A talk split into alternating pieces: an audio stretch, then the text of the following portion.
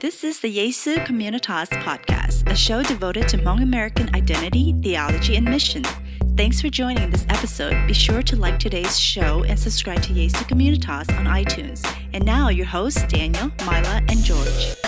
Hi, welcome back to Jesu Communitas. Um, today, for episode five, we have something interesting to talk about. Um, we're going to talk about Hmong American Christians and kind of what we can bring to the larger body of Christ. We're going to touch on topics such as what we bring to the table, topics of insecurities, all of that.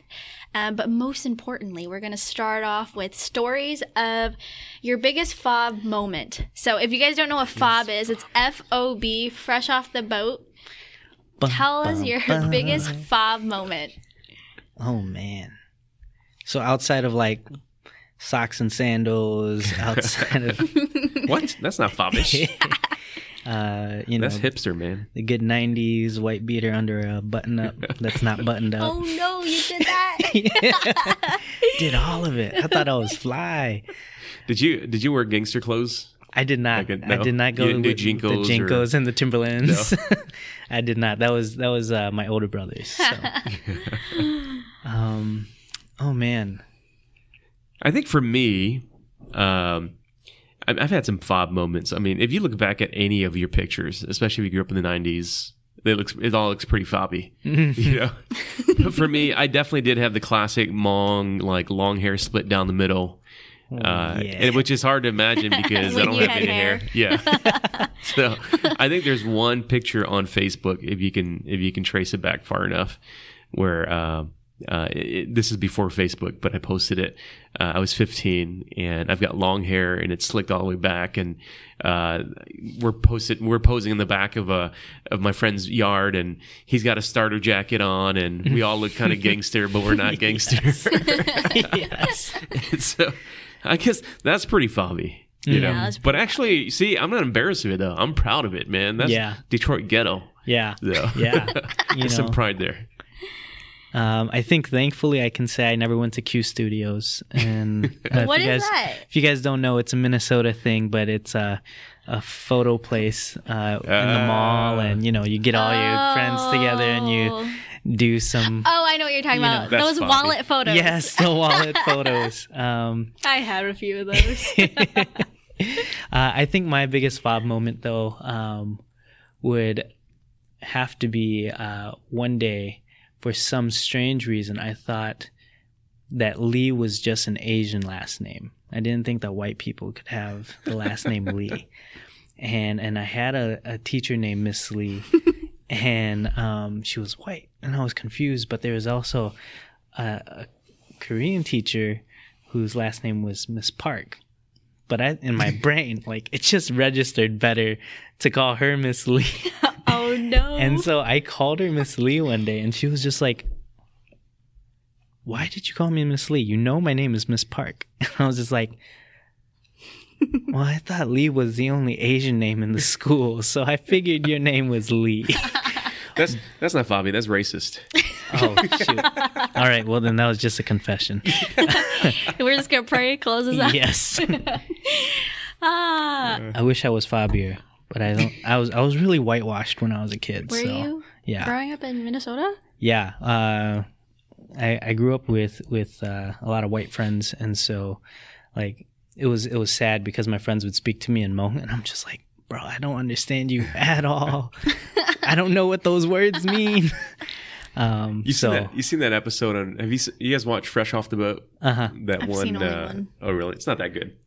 But there's a it's uh there's a scene where Eddie Huang, the the, the lead character, is, he, he goes to his mom. He says, "I need white people food," because his mom would just pack him Chinese food to eat Uh-huh. at, at school. So I had a couple moments like that. My mom packed me like sausage and rice, and I was so embarrassed.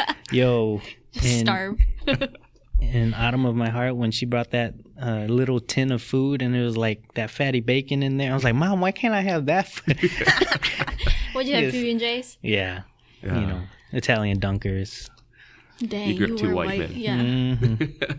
I mean, I don't think I have that many. The only thing I can think of is like when you're walking around the outside of the house and you realize there's like a dried piece of rice like stuck on your Oh, clothes. yes. Then I'm like, oh, nobody. I hope nobody saw that. But that happens on your sock, on your shirt, on your jeans. It just, it's everywhere. Yep.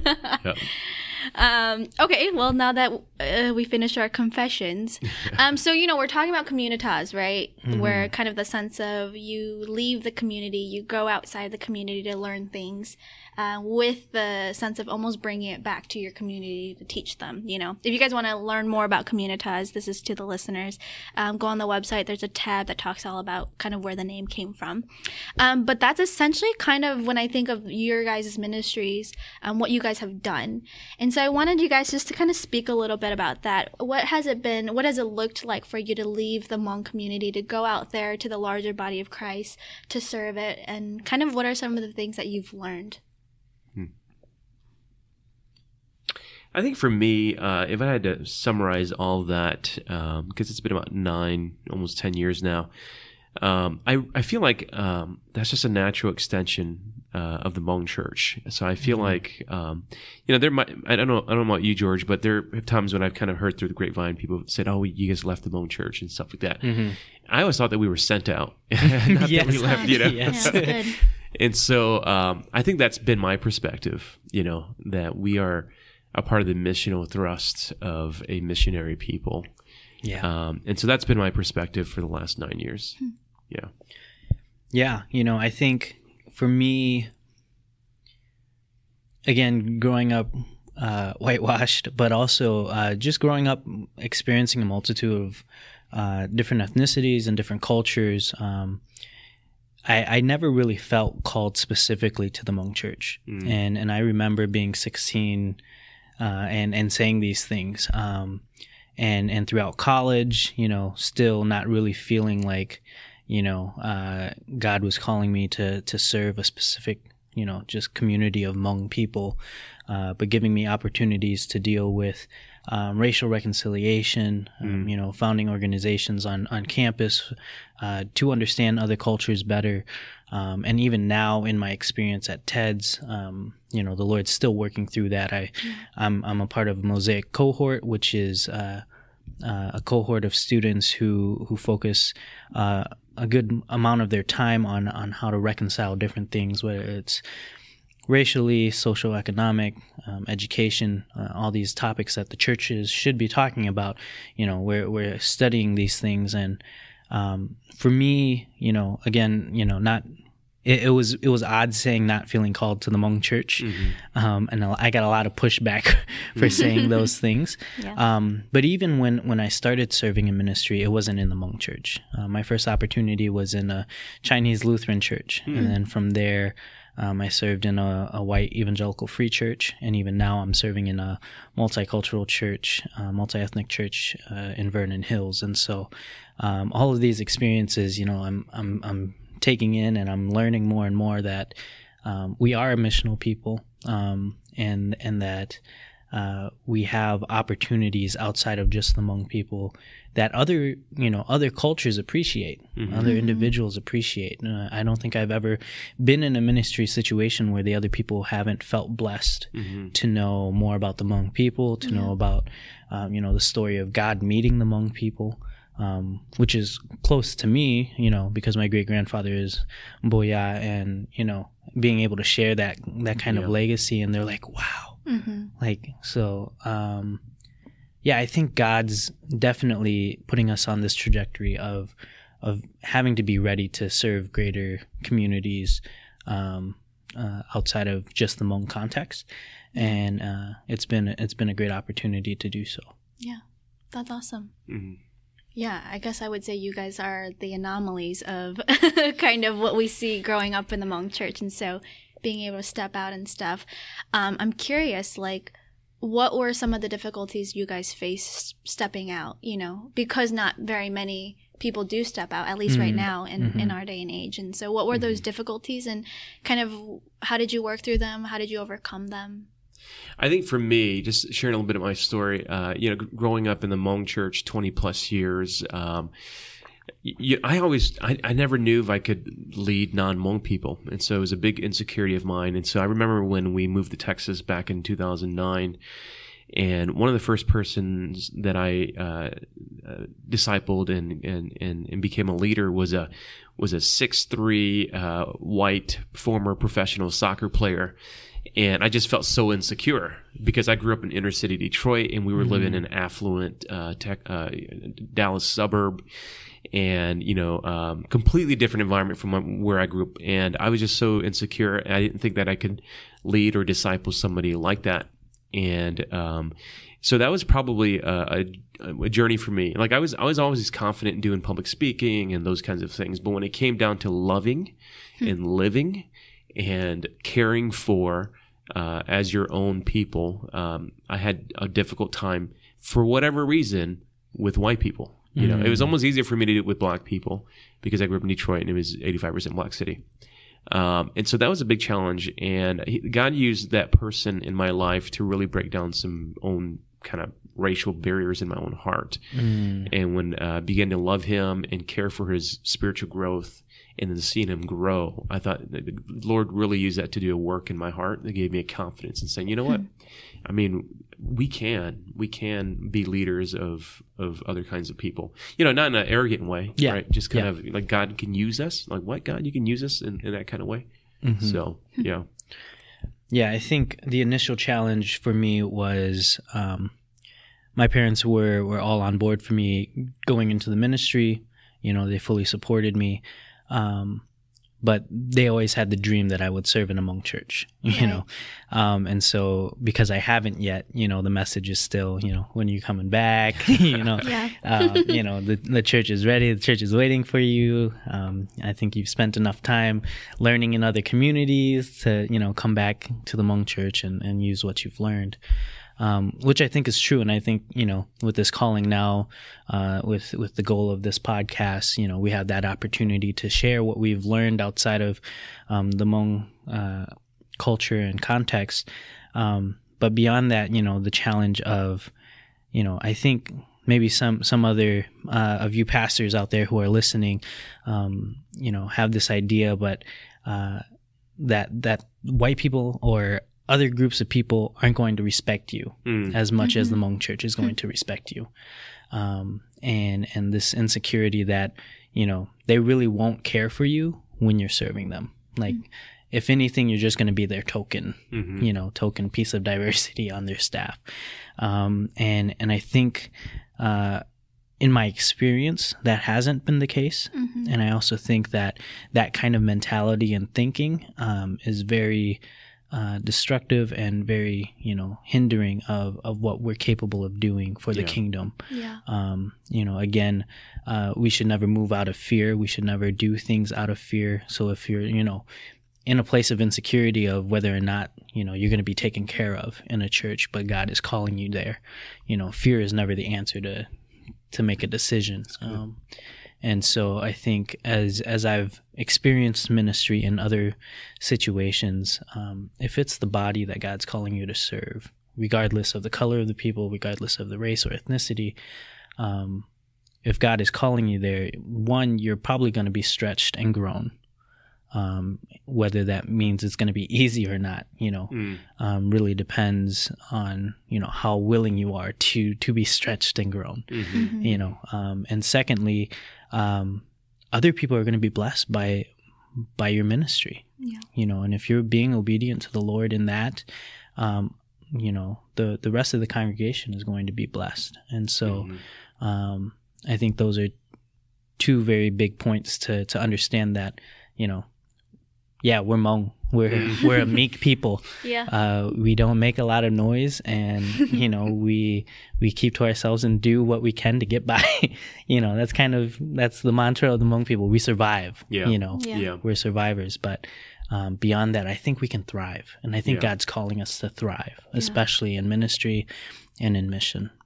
You know, and I find that depending on where you feel, like, do you feel more Hmong or do you feel more American? There may be more or less tension depending on where you're at because I was just as you were talking and I was listening to you talk and uh, how old are you George 26 26 okay so we're a little bit. I'm a little bit older a than you. little gap. so I'm 38. Uh, so, and I was born in America, so I'm completely a second gen. But I think sometimes I'm more 1.5 Mm-hmm. Because you know I was born '79. We just you know Hmong people just started arriving, so I really had that kind of like you know early American uh, immigrant experience. So I think in some ways I, I I feel a little bit 1.5 more than I am completely 2.0. You know, second gen, and I think because of that, I'm always consciously aware of my Hmongness. I'm sure you are too. You know, and I'm sure you are too, Mila. You know. Um, you know, constantly aware of your Hmongness. And for me, I think, um, especially when we planted in Toronto, where there was no Hmong people, and um, you know, I, I definitely felt like there was a giving up of my personal preferences in order to connect to other people. You know, and so we had to cook differently, we had to talk differently, we had to kind of you know lead differently. You know, you could, you you had to be a little bit more confident. You know, um, a little bit more uh, what's the word like maybe flamboyant. Uh, no, that's not the right word. in Toronto, yes. Grandiose Yeah, or yeah. something. you know, a little bit more charismatic in leadership, you know, because that's the American style of doing it. And I mm-hmm. do find myself because I've I'm probably a little bit more 1.5 that I do have to extend myself, you know, mm. beyond my Hmongness in order mm-hmm. to to be able to lead. And I don't know if that'll ever go away. You know, um, you know, do you feel that at all? Or Yeah, I mean, like there are situations where you know I'm serving in uh, the EFCA Church, First Free Maplewood, right, and we go on these retreats, and it's myself, uh, the other youth pastor, um, who his name's Kenny King. Um, shout out to Kenny. Uh, I'll, I'll tell you to listen to this episode sometime. but uh, and then there was our intern, right? And so the three of us are in there, and and for me as a Hmong person, I'm like, well, Kenny can't sleep on the floor. My dad would kill me if I let you know an older man sleep on the floor, um, and and you know I didn't want the other guy who was you know an intern getting thrown into the mix of spending 72 hours with a bunch of youth, you know, junior hires at this retreat um, to have a bad experience. And so, like, just that meekness and humbleness of, of being a Hmong person, I was just like, yeah, you know what? I'll sleep on the couch or I'll roll something out on the floor and I'm, I'm good. And he was like, no, dude, like, we can take turns. Like, and I'm just like, no, like, just understand I'm Hmong and this isn't going to happen, you know? Um, so there, there were times where, where it really came out, but I think again, like, it was uh, all for the benefit of you know the the church. Not to say that I was second to um, you know Kenny, but that my own cultural experience made me do something um, that you know was a blessing to someone else. mm-hmm, Yeah. That's good.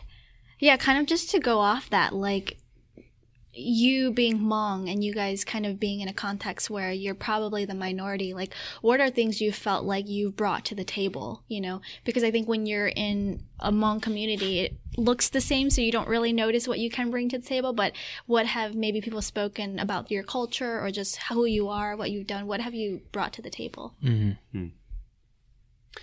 Well, I'm going to answer that a little bit differently, um, and then I'll uh, answer it directly. Um, first thing is, uh, I learned this from Daniel Lee, who uh, directs the Asian American Initiative out in Fuller. Um, great guy. If you guys have are not familiar with him, get familiar with him.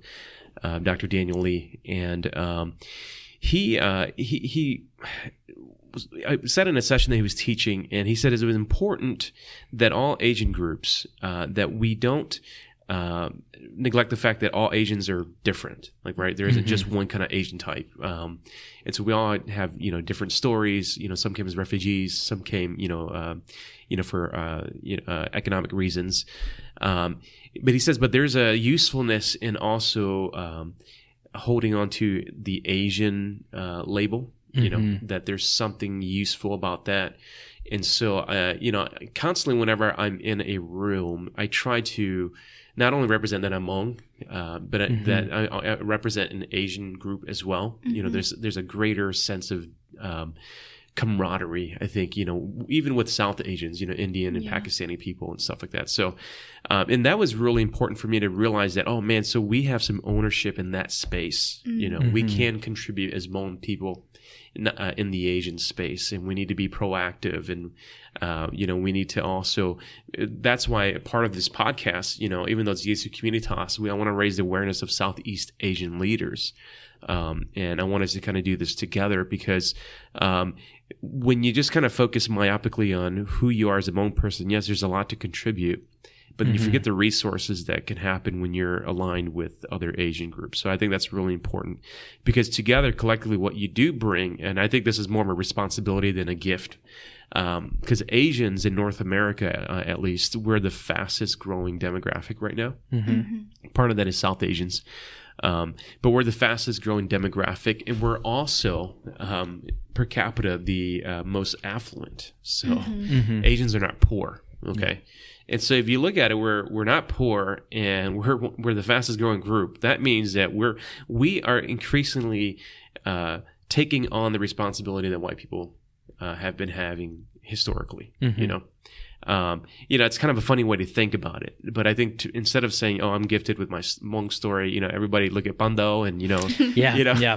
oh, that's so awesome, and you know, and, and people are kind of patting you in the back, you know, for your, uh, you know, refugee story. If you turn that around and say, you know, I'm actually a part of this other narrative, the Asian narrative, that we have increasing responsibility in this continent to uh, to be an older brother uh, to others. It, it kind of changes the tone for when you walk into a room and you are a minority, you realize that no, I actually represent something really important. So, yeah. Yeah. Um, to that uh, effect, I, I would say, you know, Dr. Peter Cha here at uh, at Trinity has done a lot of great work um, around understanding the Asian American um, and Asian American immigrant experience, um, and and if we really look at where we stand amongst the racial groups in America, um, Asians are are in this category where um, they're accepted more than you know Hispanics and African Americans Yeah. um, in the public eye and um, and make as much money as uh, the white people do. Um, and in that kind of situation, we're given you know like you were saying responsibilities um, and opportunities to. Uh, still be minorities, but but be in a, a better situation than our Hispanic and African American brothers are socially within within the, the um, American culture. Um, but that being said, uh, I think that you know, uh, one in the Asian experience, we then get to be reconcilers or Yeah. bridge makers Mm-hmm. when it comes to having conversations about um, racial reconciliation, um, socioeconomic re- reconciliation. We can step into these spaces both as a minority, but also as an accepted member of society. Um, and and that I think that's a responsibility and opportunity that we really do need to step up into and take up Yeah. um, as as unconfrontational as most Asians are. You know, we'll, we'd we'd more than be happy to just mind our own business and make it through life and and say we did well for ourselves. Yeah. But we have this opportunity to to speak up on behalf of our other minority uh, brothers and sisters, um, and then uh, within that Asian. Um, responsibility then we also have this understanding of, of being Hmong and and we have this story behind us like you were talking about the refugee story. We have this understanding that um, our culture in itself our ethnicity and our ethnic culture um, is so rich and vibrant in in um, in to the other side of your coin um, is a gift um, to the rest of the world to understand and to see. And uh, especially in our story of being Hmong American Christians now um, to see where the church is, to see where it's growing and and how it's thriving. Um, we we can really speak into then um, whether it's other minority churches or um, into you know the white American church of how do you reach out to Hmong people? How do you do ministry alongside with Hmong people?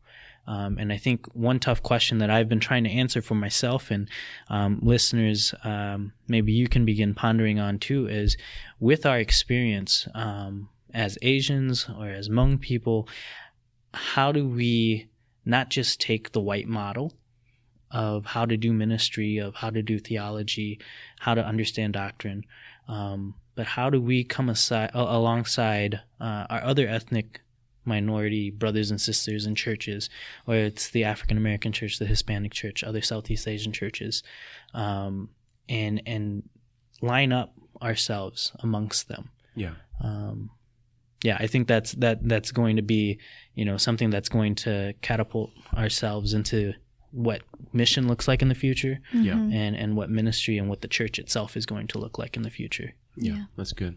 I like that. Yeah, I think that's really cool. Uh, the idea of being a bridge. It's funny. Yesterday, just yesterday, so I'm in this class where we talk a lot about uh, controversial issues. So we've been talking a lot about blacks and white and the whole racial issue. Um, and we've been doing a lot of reading on white privilege and you know black oppression. And yesterday, I just raised my hand. I was like, "Where do the Asians fit in this conversation?" And I'm like the only Asian in, at Wheaton, so I like I was like, "Where do the Asians fall in this conversation?" You know, because I'm like, as I'm reading this, I just don't hear my my people's story. You mm, know, and mm-hmm. something that my professor said was um, she's like, it's interesting that she's like Asians. I would call them privileged minorities. Mm-hmm. You know, she's mm-hmm. like you've you've got everything that uh, you know in terms of white privilege. You're respected in that way, but you're a minority where you're never going to be accepted as a white person. Mm-hmm. And so she said you're kind of the bridge of the blacks and the whites. And so in the dialogue, like that's where you can insert yourself. You know, and so I think mm-hmm. that was really encouraging for me, where I feel like I don't have a space to speak. I'm just you know like a color that nobody cares about, but Yeah. I'm actually kind of I have the potential to actually be the bridge builder, and so Yeah. that was really cool. Um, okay, well, just to kind of move on in the conversation, um, kind of. So, when you were stepping out into kind of the larger body of Christ, what was something beneficial for you to have? Whether it was a person or a tool or a posture, um, kind of. Can you speak a little bit on that?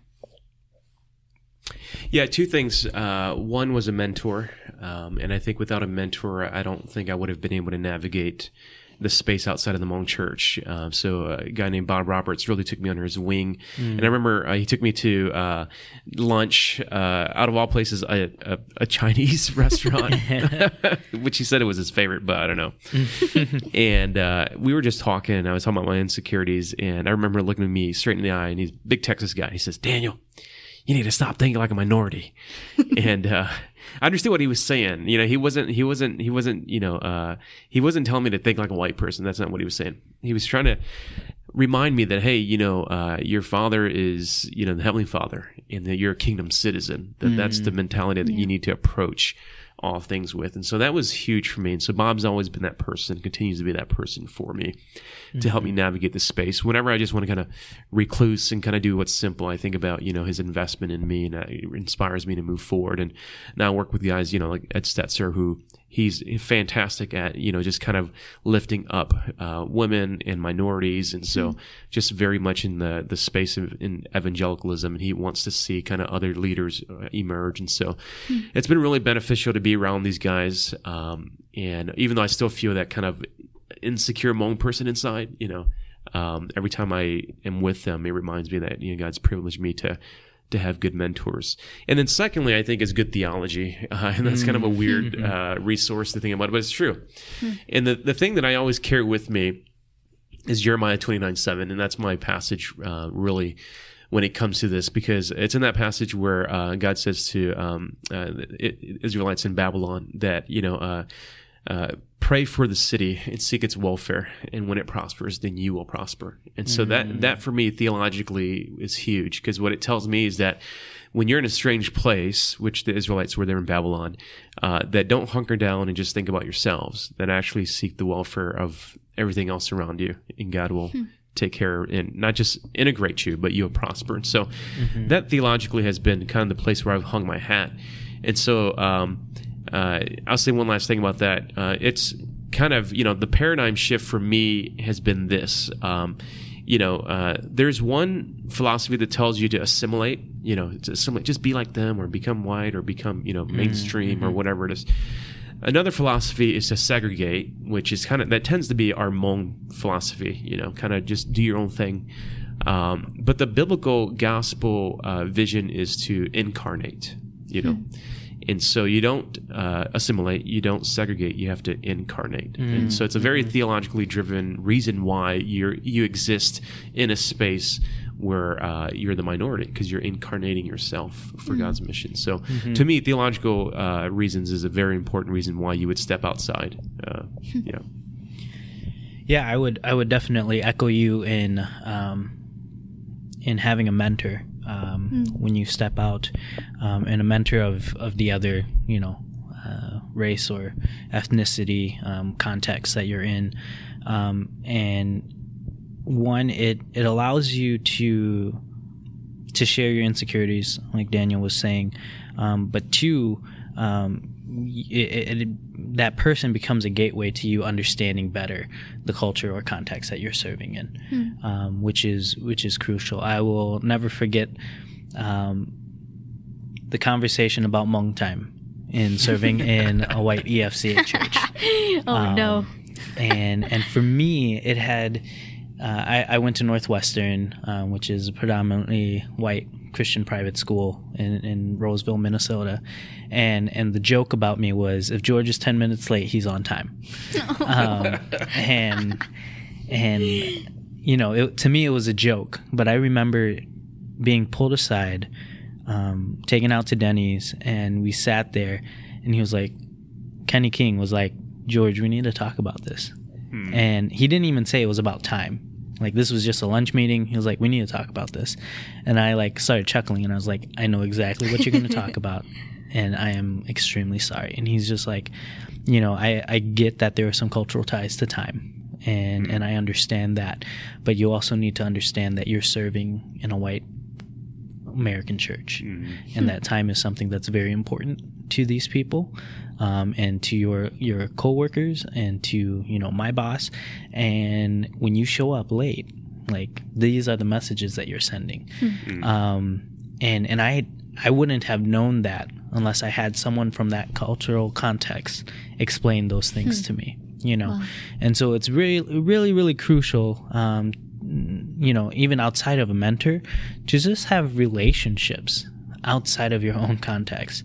Um, you know, genuine relationships that will allow you to interact with someone in a real way where they can pull you aside and where you can have, you know, whether they're difficult con- uh, conversations or, or just good conversations and, and educating each other.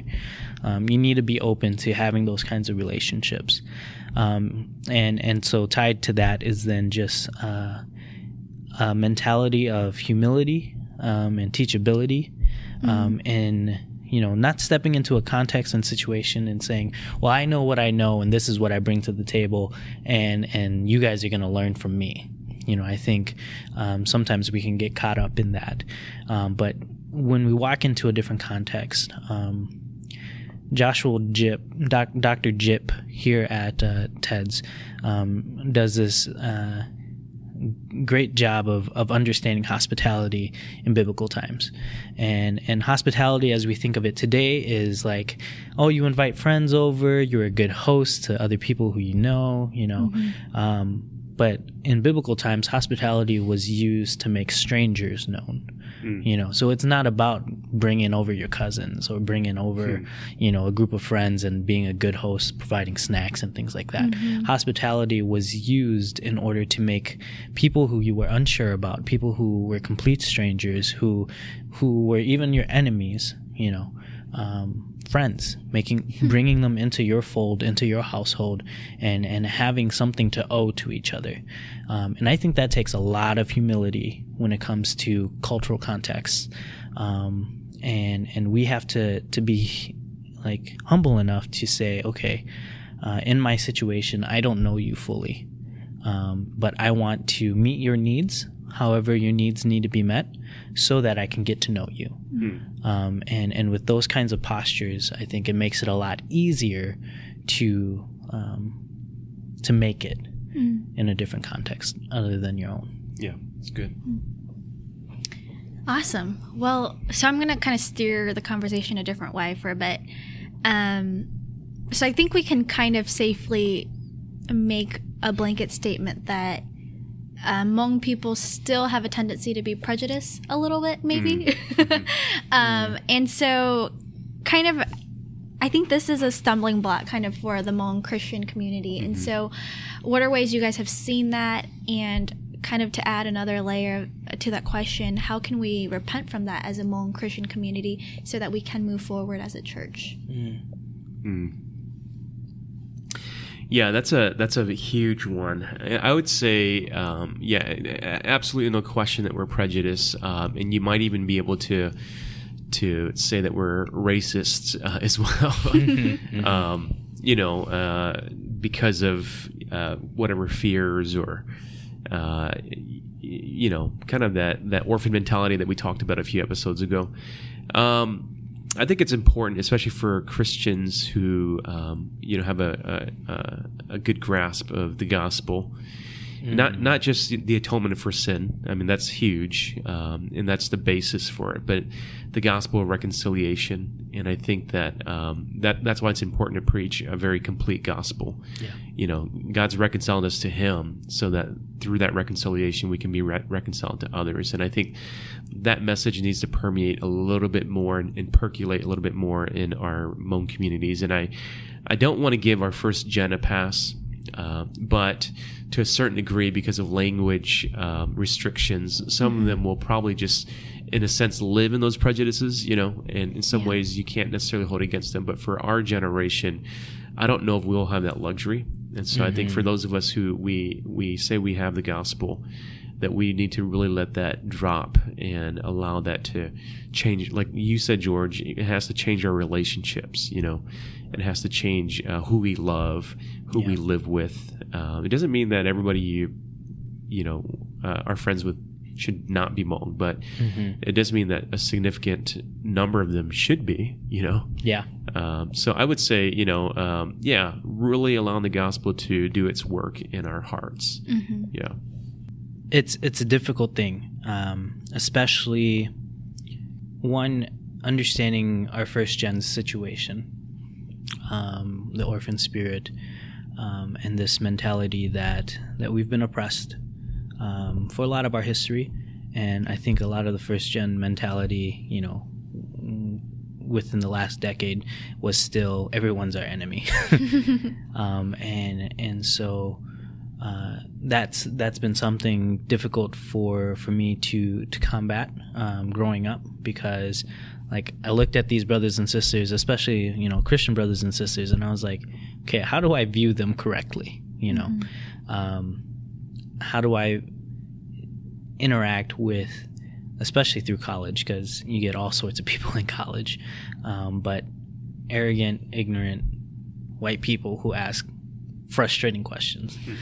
um, and I think a lot for for our um, Hmong pastors who you know went to white private colleges, um, predominantly white colleges, uh, they struggled with that a lot and I think a lot of them came out with a lot of bitterness hmm. towards white people and saying, "Man, they just they just don't get it." Um, and so we carry on these these kinds of mentalities, um, and and our experiences are all different across the board.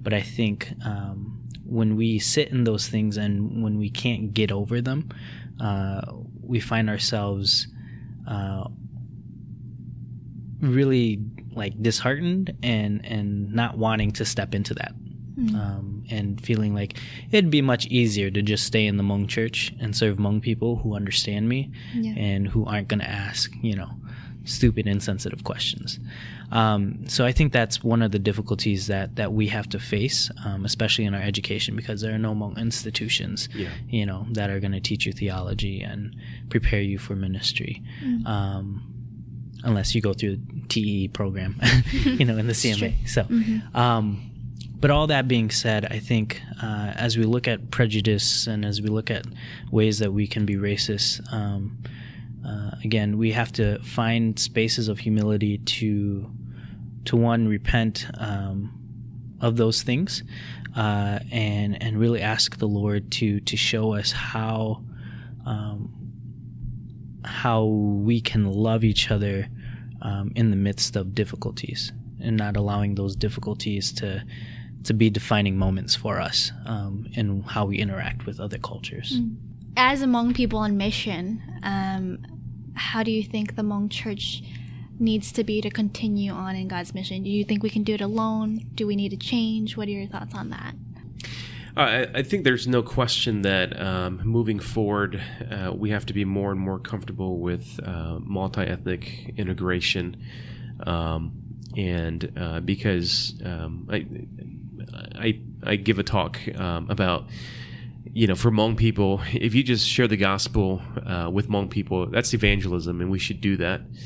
Um, but it's not until you begin to share the gospel and just make disciples of other people that you're actually doing mission. And so, by definition, you know, mission requires non-Hmong people in your life. Yeah, yeah. so That's a good way. uh, so yeah, in order to do mission, you have to have non-Hmong people in your life. So that's the only way to move forward. But also, just even as a people, um, I think we have to be comfortable more and more uh, integrating, and you know, and not being afraid that that might lose our Hmongness. You know, I, this is a profound thing that happened to me. That as I stepped away from the Hmong community for mission, I rediscovered uh, a lot of beautiful things about what Yeah. it means to be Hmong. And so I think that newness and that renewed commitment to who you are, your uh, ethnic identity from God as given by God, happens when you're outside of that context, that whole communitas concept. So, yeah.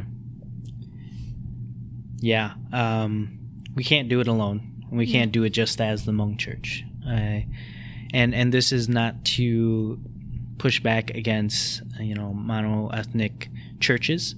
You know, um, I think there's a space and a time and a place and, and a need for mono ethnic churches. Um, they serve a, right now in the Hmong community, you know, a large multitude of, of you know what Hmong church looks like. Um, so I'm not saying get rid of them um, and and become completely multi-ethnic. Um, but I do think, as Daniel was saying, that our mission is greater than ourselves. Um, our mission, the mission that God's giving us as the Hmong people, as we talk about what it looks like to come full circle in theology, what it means to come, you know, full circle and uh, just understanding what God's calling us to, we have to be open to to moving beyond just the Hmong people, and um, you know, as as we do so, uh, I believe we have a multitude of opportunities to to be a blessing to the rest of the world. Um, you know, we have the story of a refugee Yeah. to reach out to the refugees. We have a story of of the immigrant to reach out to the immigrants. We have a story of, you know, a model minority, you know, to reach out to other minorities and to reach out to our, you know, white brothers and sisters. So th- there's a greater mission here, and I think uh, as the Hmong Church continues to grow, as we continue on this this path of um, being Hmong American. Um, there, there are more opportunities than for us to just close our doors to, um, to interacting with with the greater body. It's good. Awesome. All right. Well, why don't I just pray for us and then uh, we'll kind of tune in with you guys for the next episode. All right. Um, God, I thank you so much uh, that we could have these conversations, and I thank you for just the freedom to be able to explore. Um, and just kind of like what George said, God, I thank you that we don't need to do this alone. I thank you for the greater body of Christ, and I celebrate where the Hmong people fit in that. Um, and I thank you, God, that uh, we have um, even the chance to be integrated with other people so that we can learn from them and also that we can contribute, God, to the greater body of Christ. And so, uh, God, I pray that you would continue to um, give the Hmong people just eyes to see where we fit in the bigger picture. Uh, that where we feel afraid to step forward and try new things, God, that you would give us um, just the spirit of courage to do so. And God, I pray that you would give us uh, just the humility to learn from other people, other race, God, other ethnic groups, other churches, God, um, and that that would give us a fuller picture of what it is that you're doing in uh, and through us and for us. And so we thank you so much, God. We lift this up in your name. I pray. Hey, this is Daniel. Thanks again for listening to today's episode. Mila, George, and myself will be back again with another discussion about Hmong American identity, theology, and mission. Uh, but can you do us a favor? Can you share the Jesu Communitas podcast with your friends? And then also remember to like today's show, uh, share it out on Facebook, and then subscribe to Jesu Communitas on iTunes. All right, see you in the next episode.